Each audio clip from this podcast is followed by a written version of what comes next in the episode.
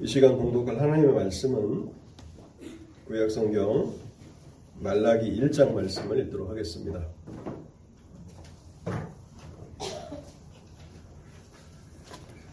구약성경 말라기 1장 말씀입니다. English interpretation is available now. Please use the device. 구약성경 말라기 제가 가진 성경 1326쪽에 있습니다. 말라기 1장 1절에서 마지막 절까지를 읽도록 하겠습니다.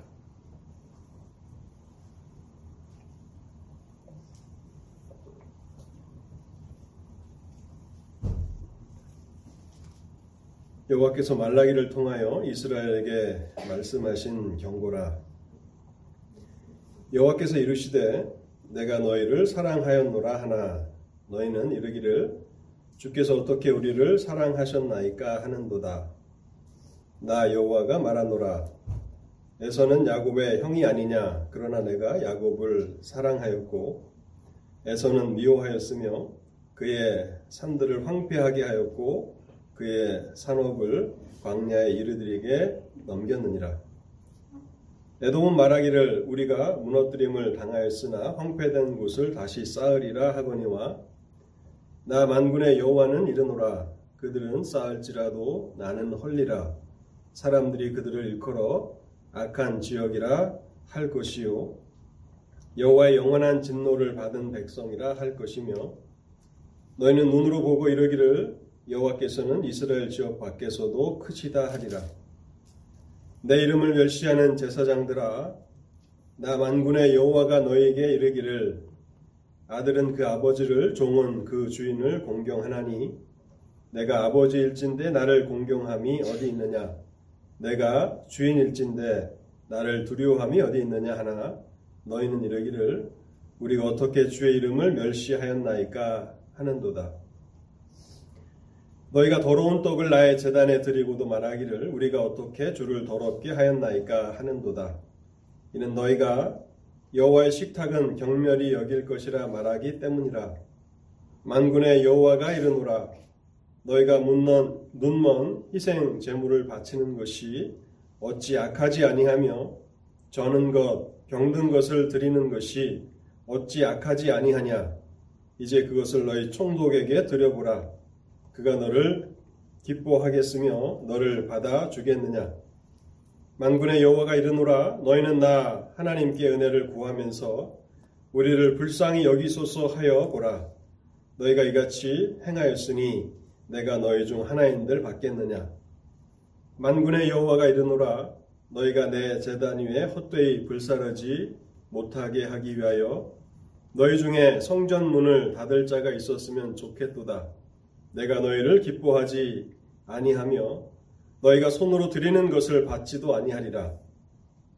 만군의 여호와가 이르노라 해 뜨는 곳에서부터 해 지는 곳까지의 이방 민족들 중에서 내 이름이 크게 될 것이라. 각 처에서 내 이름을 위하여 분양하며 깨끗한 제물을 드리리니 이는 내 이름이 이방 민족 중에서 크게 될 것임이니라. 그러나 너희는 말하기를 여호와의 식탁은 더러워졌고 그 위에 있는 과일 곧 먹을 것은 경멸이 여길 것이라 하여 내 이름을 더럽히는도다. 만군의 여호와가 이르노라 너희가 또 말하기를 이 일이 얼마나 번거로운고 하며 코웃음 치고 훔친 물건과 저는 것 병든 것을 가져왔느니라 너희가 이같이 봉헌물을 가져오니 내가 그것을 너희 손에서 받겠느냐 이는 여호와의 말이니라. 짐승 때 가운데에 수컷이 있거늘 그 서원하는 일에 흠 있는 것으로 속여 내게 드리는 자는 저주를 받으리니 나는 큰 임금이요 내 이름은 이방 민족들 중에 두려워하는 것이 됨이니라. 만군의 여호와의 말이니라. 아멘. 하나님의 은혜를 구하면서 먼저 잠시 기도하도록 하겠습니다. 사랑과 자비와 은혜가 충만하신 하나님 아버지 2023년 새로운 한 해를 또 저희에게 허락해 주시니 감사합니다. 하나님 지난 한 해도 하나님의 자비와 긍휼을 베풀어 주시고 저희의 길을 인도하여 주셔서 저희로 하여금 실족치 않게 하여 주셨습니다. 그리고 또 이제 새로운 한 해를 허락해 주시면서 하나님을 섬기는 그런 백성들로 살아가도록 저희를 이끌어 주셨사오니 하나님 저희 심령 가운데 한 가지 소망을 허락해 주옵소서. 하나님을 온전히 예배하는 하나님의 백성들이 되게 하여 주옵소서. 하나님께서 참으로 기쁘게 받으시며 하나님께서 참으로 연락하시는 그러한 예배가 이 교회에서 드려지게 하여 주옵소서. 하나님, 그렇게 하나님을 예배하는 백성들을 통해서 하나님께서 영광을 받으시고 또 하나님께서 그 이름을 온 만방에 나타내시겠다고 말씀하셨사오니 하나님 우리가 그러한 성도들이 되게 하시고 또 그러한 교회가 되게 하여 주시옵소서. 이 시간에도 저에게 주시는 하나님의 말씀을 믿음으로 받게 하여 주옵소서. 주의 성령을 통하여서 역사하여 주실 때에 하나님의 진리가 온전히 선포되게 하여 주옵시고 그리고 이 말씀이 올 한 해를 이끌어가는 능력 있는 말씀이 되도록 성령 하나님 말씀과 함께 말씀을 통하여 일하여 주옵소서. 단에선 부족한 종에게 말씀의 은혜와 능력을 더하여 주시기를 간절함으로 소원하올 때에 이 모든 말씀 우리 주님 예수 그리스도의 이름으로 기도하옵나이다. 아멘. 말라기는 우리가 잘 알고 있는 것처럼 구약 성경의 마지막 책입니다. 학계 스가랴와 함께 말라기는 바벨론 포로 이후에 페르시아 시대를 배경으로 하고 있습니다.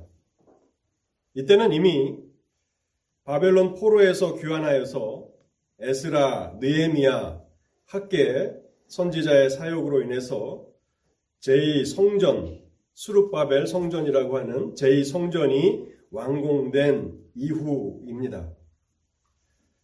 그 당시 예루살렘은 거대한 제국이었던 페르시아의 조공을 바치는 힘없는 나라에 불과했습니다.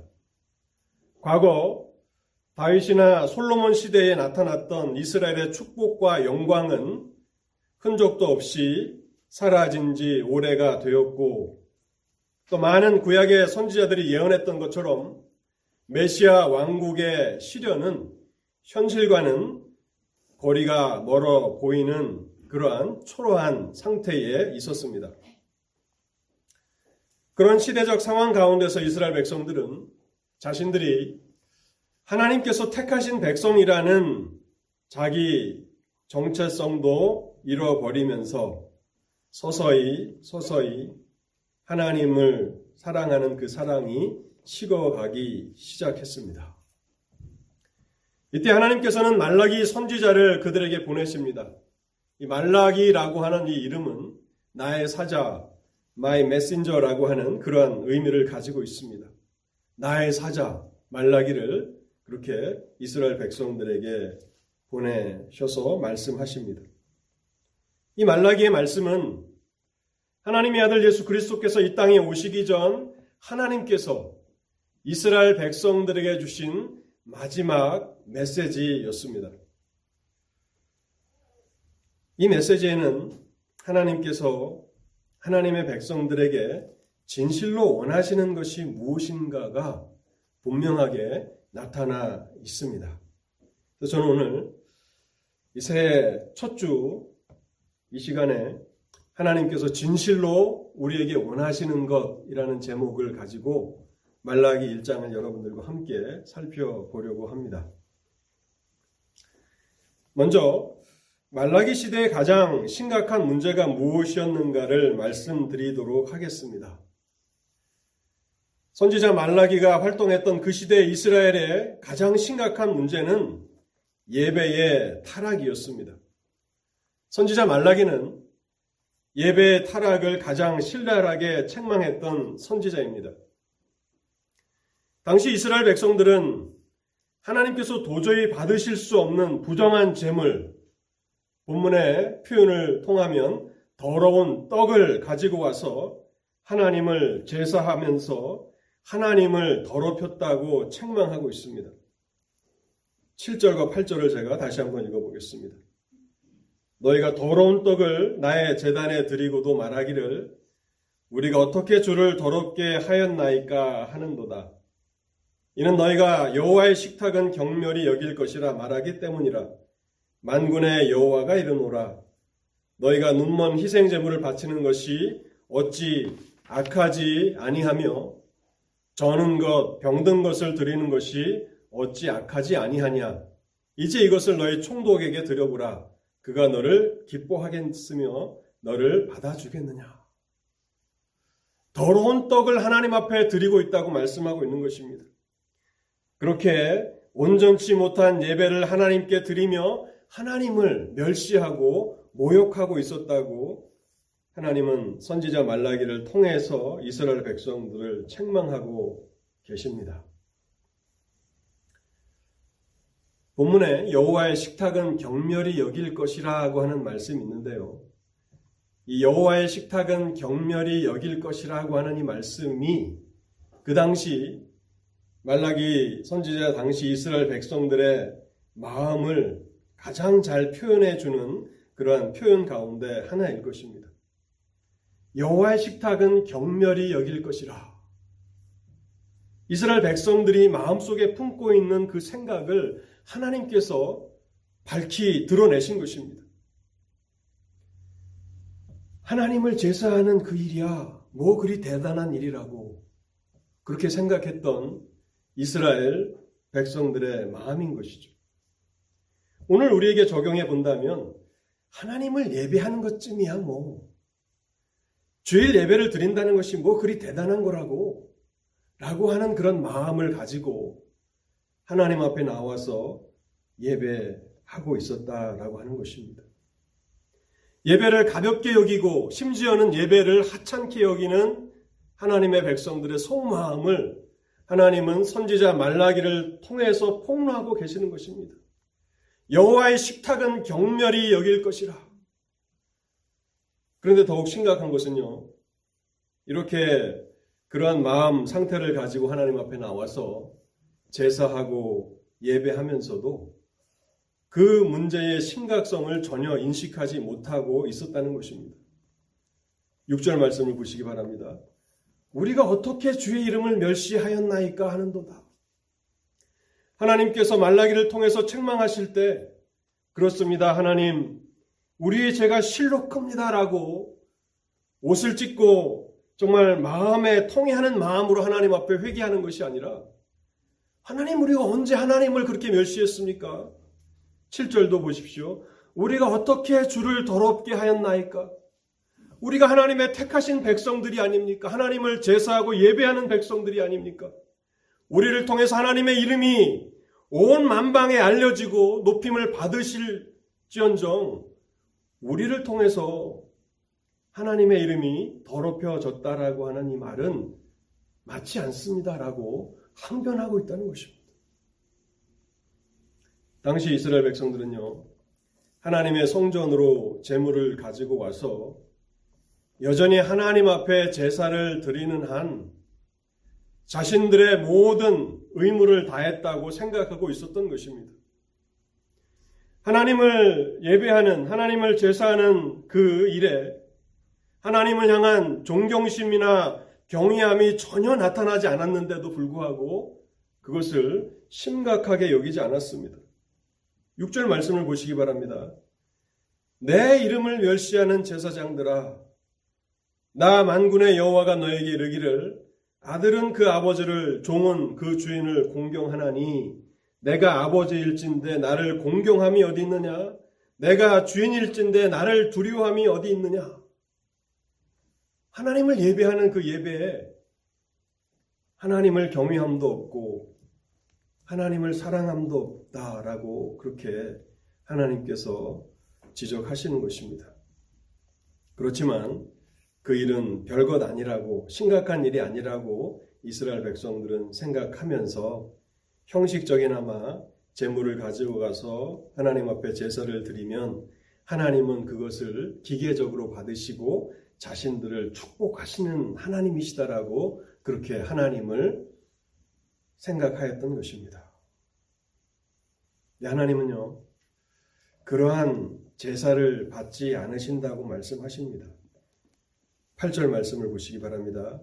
만군의 여호와가 이르노라 너희가 눈먼 희생 제물을 바치는 것이 어찌 악하지 아니하며 저는 것 병든 것을 드리는 것이 어찌 악하지 아니하냐? 이제 그것을 너희 총독에게 드려보라. 그가 너를 기뻐하겠으며 너를 받아주겠느냐? 이 세상의 주권자들에게 바치는 그 재물들도 최상의 것, 정성과 사랑을 다해서, 마음을 다해서 그렇게 바치지 않느냐.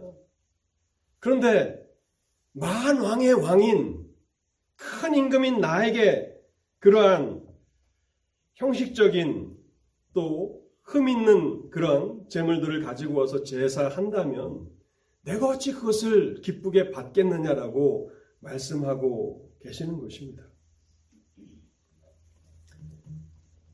우리는 말라기를 통해서요, 하나님을 예배할 때 하나님을 온전히 예배해야 한다라고 하는 가장 기본적인 이 사실을 다시 한번 생각하게 됩니다. 하나님은 결코 흠이 있는 제물로 제사할 수는 없는 분이십니다. 마찬가지로 우리의 예배는 우리의 온 마음과 우리의 생명과 우리의 사랑과 정성을 다하여 예배해야 하는 것입니다. 그저 형식적으로 기계적으로 하나님을 예배한다고 해서 하나님의 그 예배를 기쁘게 받으시고 우리를 축복하신다 하는 것은 우리가 착각하고 있는 것입니다. 물론 이 당시 말라기 선지자 당시에도 이스라엘 백성들이 하나님을 예배해야 하는 그 의무에 대해서는 잘 깨닫고 있었습니다. 하나님을 율법에 따라서 제사해야 한다는 그 사실을 잊어버린 것은 아니었습니다. 그런데 13절에 보시면요. 거기에는 심각한 결함, 흠이 있었다는 것입니다. 결코 하나님께서 못본척 넘어가실 수 없는 그런 심각한 흠이 있었는데요. 13절을 보시기 바랍니다. 만군의 여호와가 이르노라 너희가 또 말하기를 이 일이 얼마나 번거로운고 하며 코웃음치고 이 일이 얼마나 번거로운 일이냐. 우리의 마음을 다하고 우리의 생명을 다하고 정성과 사랑을 다하는 그 일이 얼마나 번거로운 일이냐 하는 것입니다. 종종 우리도 감당해야 하는 그런 일들이 있잖아요. 뭐 남성부 분들은 남편으로서 또 아빠로서 여성도 분들은 또 아내로서 또 엄마로서 해야 되는 일이 있잖아요. 근데 그것을 억지로 할 때도 있지 않습니까? 특히 이제 아내가 뭐를 요구할 때 남편이니까 하긴 해야 되는데 참 성의 없이 이렇게 할 때가 있습니다. 그러면 하고 나서도 좋은 소리를 못 듣죠. 하나님을 예배하는 그 일이 그렇다는 것입니다. 얼마나 번거로운가. 그냥 지나칠 수는 없는 거예요. 하나님의 백성이니까 내가 하나님을 믿는 믿음의 자녀니까 하나님을 예배해야 하는데 모든 내 생명을 다 들여서 하지는 못하는 것입니다. 그렇게 되니까 점점 하나님을 예배하는 것이 번거로운 일이 되는 것이고 귀찮은 일이 되는 것입니다. 그리고 예배를 드려도 만족이 없는 것입니다. 그저 형식적인 의무를 다할 뿐 그렇게 생명력 있는 예배를 드리지 못하고 있었다라고 하는 것입니다. 여러분 이것은 참 심각한 것입니다. 한두 사람의 문제가 아니라 하나님께서 이스라엘을 새롭게 하시기 위해서 바벨론의 70년 포로를 끝내시고 고레스 왕을 통해서 그들을 다시 회복시키시고 예루살렘을 다시 중건하게 하시고 성전을 다시 짓게 하시고 그래서 하나님의 영광의 나라로 그들을 세우시겠다고 하시는 이 은혜의 역사를 경험했던 이스라엘 백성들의 실제적인 삶이 이와 같았다는 것입니다. 역대기를 통해서 열왕기를 통해서 왜 이스라엘이 멸망을 당했는지, 왜 하나님의 무서운 심판을 당했는지를 철저하게 배운 사람들이 아닙니까? 성전이 회파되는 정말 믿을 수 없는 그런 일들이 역사 가운데 일어난 것을 지나간 세대입니다. 그럼에도 불구하고 하나님을 예배하는 일에 생명을 들이지 못하고 형식적으로 그래서 하나님께서 심지어 10절에 보면 너희가 내 재단에 헛되이 불사르지 못하게 하기 위해서 너희 중에 성전 문을 닫을 자가 있었으면 좋겠도다. 솔로몬 성전을 왜 하나님이 회파하셨습니까? 더러운 떡을 가지고 와서 하나님을 제사하니까 하나님이 바벨론을 통해서 그 성전이 회파되게 하신 거 아닙니까? 근데 이제 제2성전이라고 하는 그 수룹바벨 성전이라고 하는 그 성전문을 누가 좀 닫았으면 좋겠다고 하나님이 말하시는 이 상황은 유다 말 시드기야 왕 때의 그 타락한 그 모습이 그대로 또 나타나고 있다라고 하는 사실을 우리는 알게 됩니다. 사랑하는 성도 여러분, 오늘 우리에게 예배는 어떻게 여겨지고 있습니까? 예배가 번거롭고 귀찮은 일로 여겨지고 있지는 않습니까? 의무를 다해야 하는, 의무를 빼먹으려고 하니까 마음이 참 너무 불편하고 그럴 수는 없고, 그래서 예배당에 나와서 예배를 하고 있지만, 그러나 온 마음을 다해서, 우리의 사랑과 정성을 다해서 하나님 앞에 드리지는 못하는 그러한 상황 가운데 있지는 않습니까? 오늘 우리는 말라기를 통해서 오늘 이 시대에 또 우리의 영적인 문제를 돌아보아야 합니다. 하나님은요, 결코 온전한 예배가 아니라면 기뻐하지도 않으시고 받지도 않으시는 하나님이십니다. 14절 말씀에 보면요. 짐승 떼 가운데 수컷이 있건을 그 서원하는 일에 흠 있는 것으로 속여 내게 드리는 자는 저주를 받으리니. 하나님은 최상의 것만을 받으십니다. 하나님은 우리의 모든 것을 다 걸고 생명을 걸고 우리의 마음과 사랑을 다하여 드리는 그 예배를 기쁘게 받으시는 것입니다. 나는 큰 임금이요. 내 이름은 이방 민족 중에서 두려워하는 것이 됨이니라 만군의 여호와의 말이니라. 나는 큰 임금이라고 말씀하고 있습니다. 세상의 주권자에게도 대통령에게 무언가를 드린다고 할 것 같으면 우리가 가지고 있는 것 중에서 가장 하찮은 것을 드리겠습니까? 하나님은 큰 임금이라고 말씀하십니다. 그리고 만일 이스라엘 백성들이 하나님 앞에 합당한 영광을 돌리지 않아도 하나님은 다른 이방 민족들을 통해서 대신 영광을 받으시는 하나님이시라고 말씀합니다. 11절을 보시기 바랍니다. 만군의 여호와가 이르노라 해 뜨는 곳에서부터 해 지는 곳까지의 이방 민족 중에서 내 이름이 크게 될 것이라. 각처에서 내 이름을 위하여 분양하며 깨끗한 제물을 드리리니 이는 내 이름이 이방 민족 중에서 크게 될 것이니라. 해 뜨는 데부터 해 지는 데까지 다 하나님의 주권 아래에 있는 하나님의 피조물들이라고 말씀하시고 만일 이스라엘이 하나님 앞에 계속해서 더러운 떡을 드리고 깨끗한 재물을 가지고 오지 않는다면 내가 다른 이방 민족을 통해서 영광을 받으시겠다고 말씀하고 있는 것입니다. 참 무서운 것은요. 이 말씀이 오늘 우리 시대에 이루어지고 있지 않습니까? 누가 하나님 앞에 영광을 돌리는 사람들입니까? 유대인들입니까? 물론 유대인들 가운데서도 예수를 믿는 그런 어, 크리스천들이 있죠. 소수죠. 지금 우리와 같은 이방인들이 그 자리를 대신하고 있지 않습니까? 왜 하나님께서 이처럼 그 촛대를 옮겨버리신 것입니까?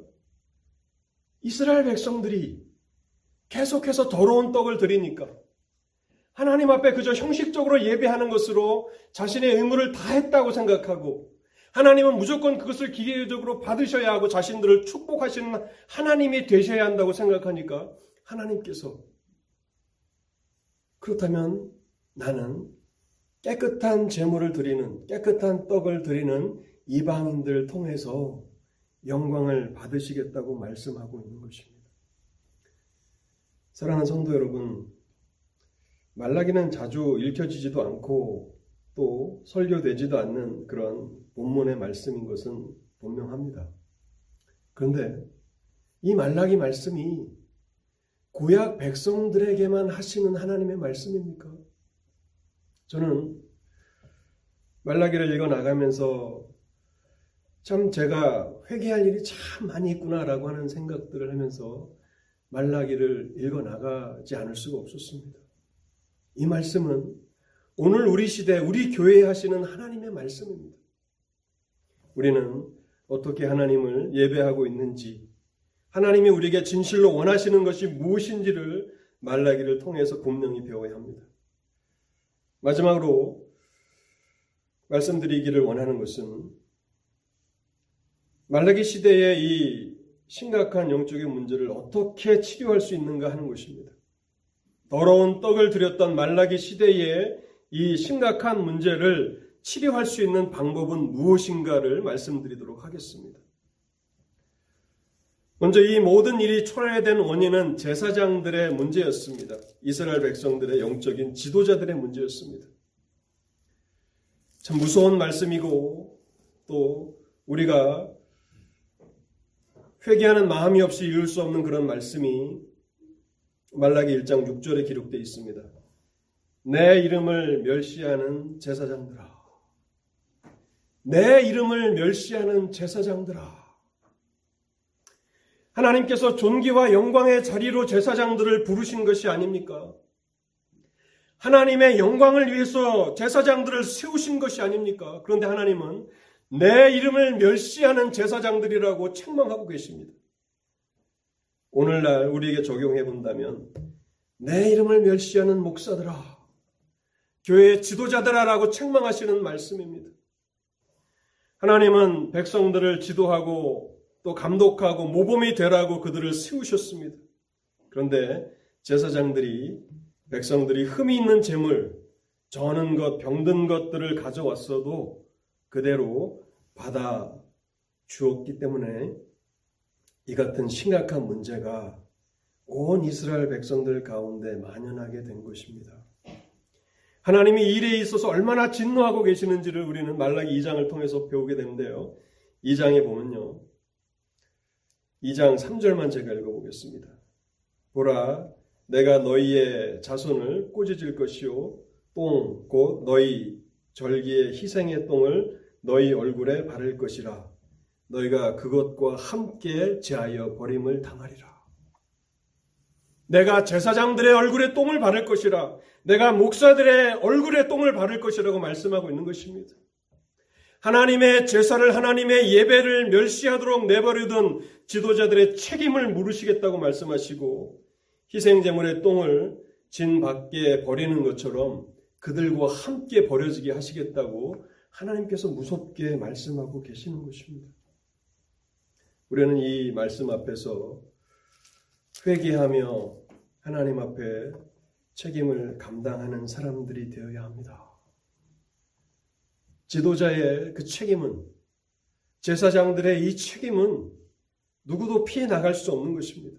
그래서 말라기를 통해서 우리는 오늘 우리 시대의 목회자들과 또 장로들과 교회 여러 지도자들과 하나님께서 책임을 맡기신 사람들이 책임과 그 사명을 충성스럽게 다 잘 감당할 수 있기를 위해서 기도해야 하고 또 그 자리에 있는 사람들은 두려운 말씀으로 이 말씀을 받고 하나님 앞에 충성된 사람들이 되기 위해서 진력을 다해야 할 것입니다. 그래서 지도자들이 바로 세워져야 합니다. 그 두 번째는요. 이스라엘 백성들의 마음 속에 하나님을 향한 사랑이 다시 회복되어야 합니다. 이 모든 일들이, 이 비극적인 일들이, 이 끔찍한 일들이 일어나게 된 이유는 이스라엘 백성들의 마음 가운데 하나님을 향한 사랑이 식어졌기 때문에 그런 것입니다. 형식과 습관을 따라서만 제사하고 열정과 온 마음을 바치지 못하는 그 한 가지 이유는 그들의 사랑이 식어졌기 때문에 그런 것입니다. 2절과 3절 말씀을 제가 다시 한번 읽어보겠습니다. 여호와께서 이르시되 내가 너희를 사랑하였노라 하나 너희는 이르기를 주께서 어떻게 우리를 사랑하셨나이까 하는도다. 내가 너희를 사랑한다 하고 말씀하십니다. 그런데 이스라엘 백성들은 어떻게 반응합니까? 주께서 어떻게 우리를 사랑하셨습니까? 주께서 우리를 사랑하신 결과가 이것입니까? 라고 하나님의 사랑을 의심하고 있다는 것입니다. 우리 주님 예수 그리스도께서 요한계시록에 나오는 일곱 교회를 향해서 지적하셨던 첫 번째 책망의 말씀도 그들이 하나님에 대한 처음 사랑을 잃어버렸다는 그러한 책망의 말씀이었습니다. 요한계시록 2장 4절에 보면요. 그러나 너를 책망할 것이 있나니 너의 처음 사랑을 버렸느니라. 어떻게 우리는 하나님에 대한 우리의 사랑을 회복할 수 있습니까? 하나님의 사랑을, 하나님을 향한 사랑이 회복되어야 하나님께서 기쁘게 받으시는 예배를 드릴 수 있는데 우리는 어떻게 하나님에 대한 사랑을 회복할 수 있습니까? 그 방법은요, 하나님께서 우리를 어떻게 사랑하셨는지 또 사랑하고 계시는지 그것을 새롭게 다시 깨달아야 하는 것입니다. 하나님이 우리를 얼마만큼 어떻게 사랑하셨는지를 다시 새롭게 깨달지 못한다면 하나님을 향한 우리의 사랑은 다시 회복될 수 없습니다. 요한일서 4장 9절과 10절 말씀을 읽어보겠습니다. 하나님의 사랑이 우리에게 이렇게 나타난 바 되었으니 하나님이 자기의 독생자를 세상에 보내심은 그로 말미암아 우리를 살리려 하심이라. 사랑은 여기 있으니 우리가 하나님을 사랑한 것이 아니요 하나님이 우리를 사랑하사 우리 죄를 속하기 위하여 화목제물로 그 아들을 보내셨습니다. 하나님이 우리를 얼마나 사랑하시는지를 다시 새롭게 깨달으라고 말씀하고 계시는 것입니다. 하나님이 우리를 살리시기 위해서 그 독생자를 화목제물로 보내셨다고 말씀합니다. 십자가 그 고난의 자리에서 하나님은 그 아들을 버리셨습니다. 우리를 살리시기 위해서 그렇게 하셨다고 요한은 우리에게 증거하고 있는 것입니다. 이 사랑을 다시 새롭게 깨달으라고 말씀하고 있습니다. 그런데 말라기 시대의 이스라엘 백성들은 현실과 또 삶의 환경을 바라보면서 하나님을 의심하고 있었습니다. 하나님이 우리를 사랑하셨다면 우리가 왜 이러한 환경 가운데 살아야 합니까? 현실에 이런 어려움과 고난을 겪어야 합니까? 왜 우리가 원하는 대로 우리 인생이 잘 풀려나가지 않습니까? 왜 우리의 뜻대로 모든 것이 되지 않습니까? 라고 하면서 하나님의 사랑을 의심하고 원망하고 있습니다. 네, 여러분, 하나님이 우리를 사랑하신다라고 하는 그 증표를 우리의 삶의 환경에서 찾으려고 하면 안 됩니다. 우리 환경은 참 거짓됩니다. 우리를 속입니다. 그래서 하나님과의 관계가 멀리 이렇게 떨어져 있고 심각한 가운데 있으면서도 우리가 평안을 누릴 수 있습니다. 그러면서 우리 스스로는 착각할 수 있습니다. 우리와 하나님과의 관계는 아무런 문제가 없다. 오히려 또 하나님께서 특별한 목적으로 우리에게 고난을 주시기도 합니다. 다른 사람보다 많은 슬픔과 시련을 당하게 하십니다. 그럴 때 우리는 하나님이 우리를 미워하시는가 보다라고 생각하기 쉬운데 하나님은 우리를 더 크게 쓰시기 위해서 하나님의 영광을 위해서 쓰시기 위해서 그러한 고난 가운데 두실 때가 많습니다. 요셉과 같은 사람의 인생을 생각해 보십시오. 얼마나 많은 눈물이 있고 시련이 있고 슬픔이 있습니까? 그런데 그것은 하나님께서 요셉을 미워하시기 때문이 아니라 하나님이 크게 들어 쓰시기 위해서 그렇게 하신 거 아닙니까? 다니엘은 어떻습니까? 그 시대에 자기 조국이 멸망을 당하는 그런 끔찍한 일들을 경험하지 않습니까? 주권도 없는 그런 나라에서 태어나서 이방 땅에서 살아야 합니다. 그게 얼마나 큰 시련이며 환란입니까? 그래서 하나님의 사랑을 우리의 환경에서 우리의 삶의 그런 형편에서 찾으려고 하면 안 됩니다.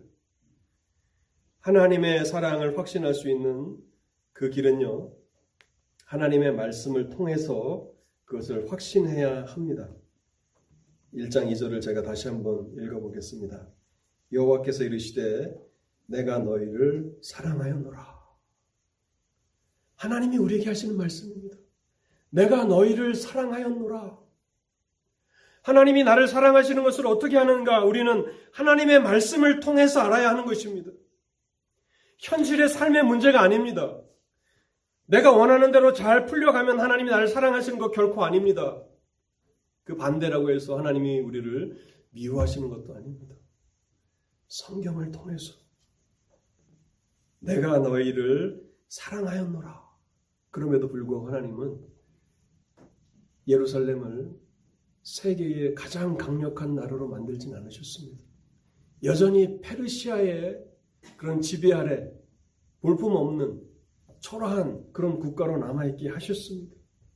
그리고 그 예루살렘도 아닌 유대 땅 베들레헴에 그 아들을 이제 약 400년 후에 보내시지 않습니까? 하나님의 사랑은 변하지 않는 것입니다. 의심할 것이 없는 것입니다. 신명기 7장에도 보면요. 하나님께서 이스라엘을 얼마나 사랑하셨는지 신명기 7장 6절에서부터 9절까지 보면 잘 나타나 있는데요. 거기 몇 절만 제가 읽어보겠습니다. 너희는 오히려 모든 민족 중에 가장 적으니라. 여호와께서 다만 너희를 사랑하심으로 말미암아 또는 너희의 조상들에게 하신 맹세를 지키려 하심이라 하심으로 말미암아 자기의 권능의 손으로 너희를 인도하여 내시되 너희를 그 종 되었던 집에서 애구방 바로의 손에서 속량하셨나니 너희를 사랑하시기 때문에 너희가 어떤 위대한 민족이거나 너희의 수가 다른 모든 민족보다도 더 많기 때문이 아니라 여호와께서 다만 너희를 사랑하셨기 때문에 너희를 택하셨고 애굽 땅 바로의 손에서 구원하셨다고 말씀하고 있는 것입니다. 어떻게 하나님이 나를 사랑하시는 줄 알 수 있습니까? 내가 좋은 환경 가운데 태어났기 때문이 아닙니다. 성경이 그렇게 말씀하고 있기 때문에 그러한 것입니다. 우리는 성경 말씀을 통해서 하나님이 우리를 사랑하신다라고 하는 사실을 확신해야 합니다. 두 번째, 어떻게 하나님의 사랑을 우리가 확신할 수 있습니까? 하나님께서 우리에게 구약 이스라엘 백성들에게 주권적인 은혜와 사랑을 베푸셨기 때문에 그러한 것입니다. 하나님은 이스라엘에게 야곱 족속에게 주권적인 은혜와 사랑을 베푸셨습니다. 아마 말라기 전체 가운데 가장 유명한 말씀이지 않는가 생각하는데요. 2절 하반절부터 3절 말씀입니다.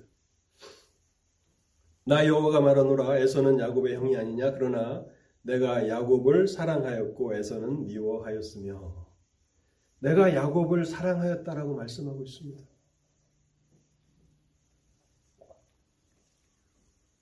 가정의 장자로서 형 에서가 마땅히 장자의 상속권을 받아야 마땅하지만 하나님께서는 에서가 아닌 야곱에게 장자권을 상속하게 하셨습니다. 본문은요. 하나님의 선택과 사랑과 은혜 베푸심에 있어서의 하나님의 주권을 강조하는 것입니다. 하나님의 사랑은 하나님의 선택에 나타납니다. 하나님의 은혜 베푸심 가운데 하나님의 사랑이 가장 잘 나타나는 것입니다. 이것보다도 더 탁월한 그런 하나님의 사랑은 존재하지 않습니다.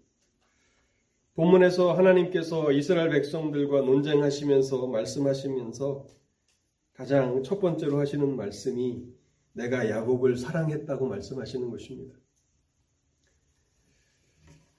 사실 이 본문은 참 어려운 본문이기 때문에 또 많이 오해도 되고 있는 본문이기 때문에 하나님이 야곱은 사랑하셨지만 에서는 미워하셨다는 이 말씀 때문에 어려움을 느끼시는 분들이 있습니다. 본문과 관련해서 한 이야기를 소개시켜 드릴까 하는데요. 어느 주석에 보니까 이런 그 이야기가 기록이 되어 있습니다.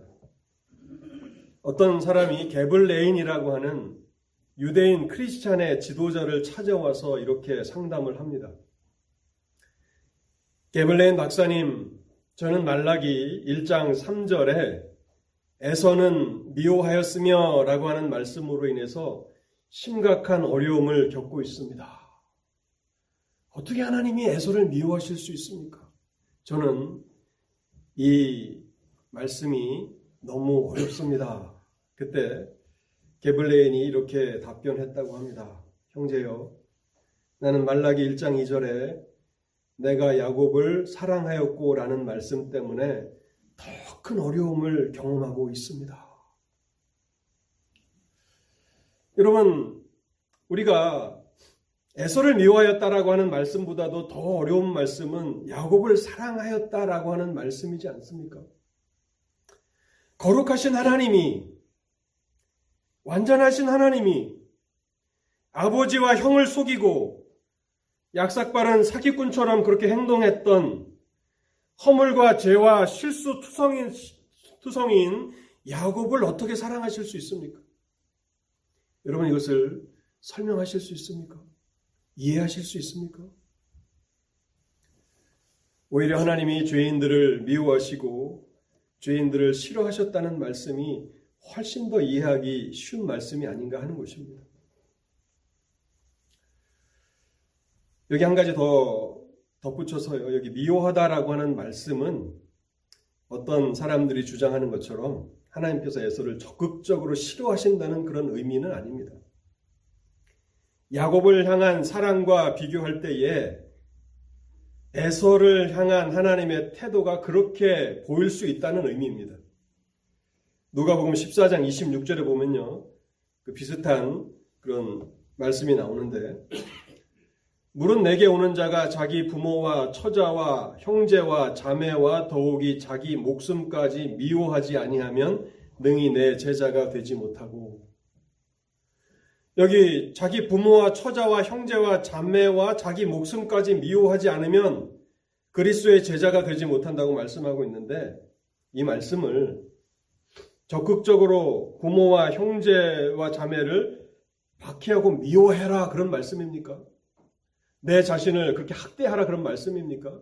그렇지 않죠.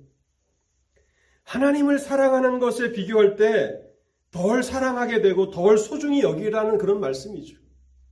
하나님보다는 더 사랑하지 말라는 그런 말씀이지 않습니까? 그래서 미워한다라고 하는 그런 말씀을 쓰고 계시는데 말라기 1장 2절과 3절의 말씀도 특별히 하나님께서 에서를 미워하셨다가 아니라 야곱만큼 사랑하지 않으셨다라고 해석하는 것이 훨씬 더 좋은 해석일 것입니다.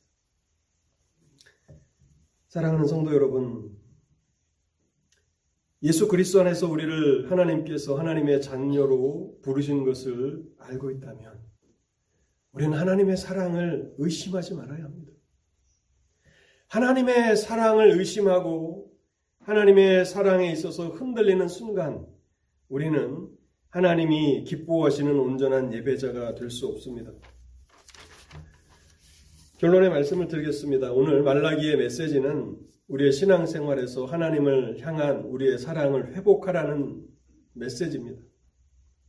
하나님을 사랑하기 때문에 예배 자리에 나오라고 하시는 말씀입니다. 단순히 습관을 따라서 형식적으로만 번거로운 또 귀찮은 의무를 다하기 위해서 예배 자리에 나오지 말라고 말씀하고 있는 것입니다.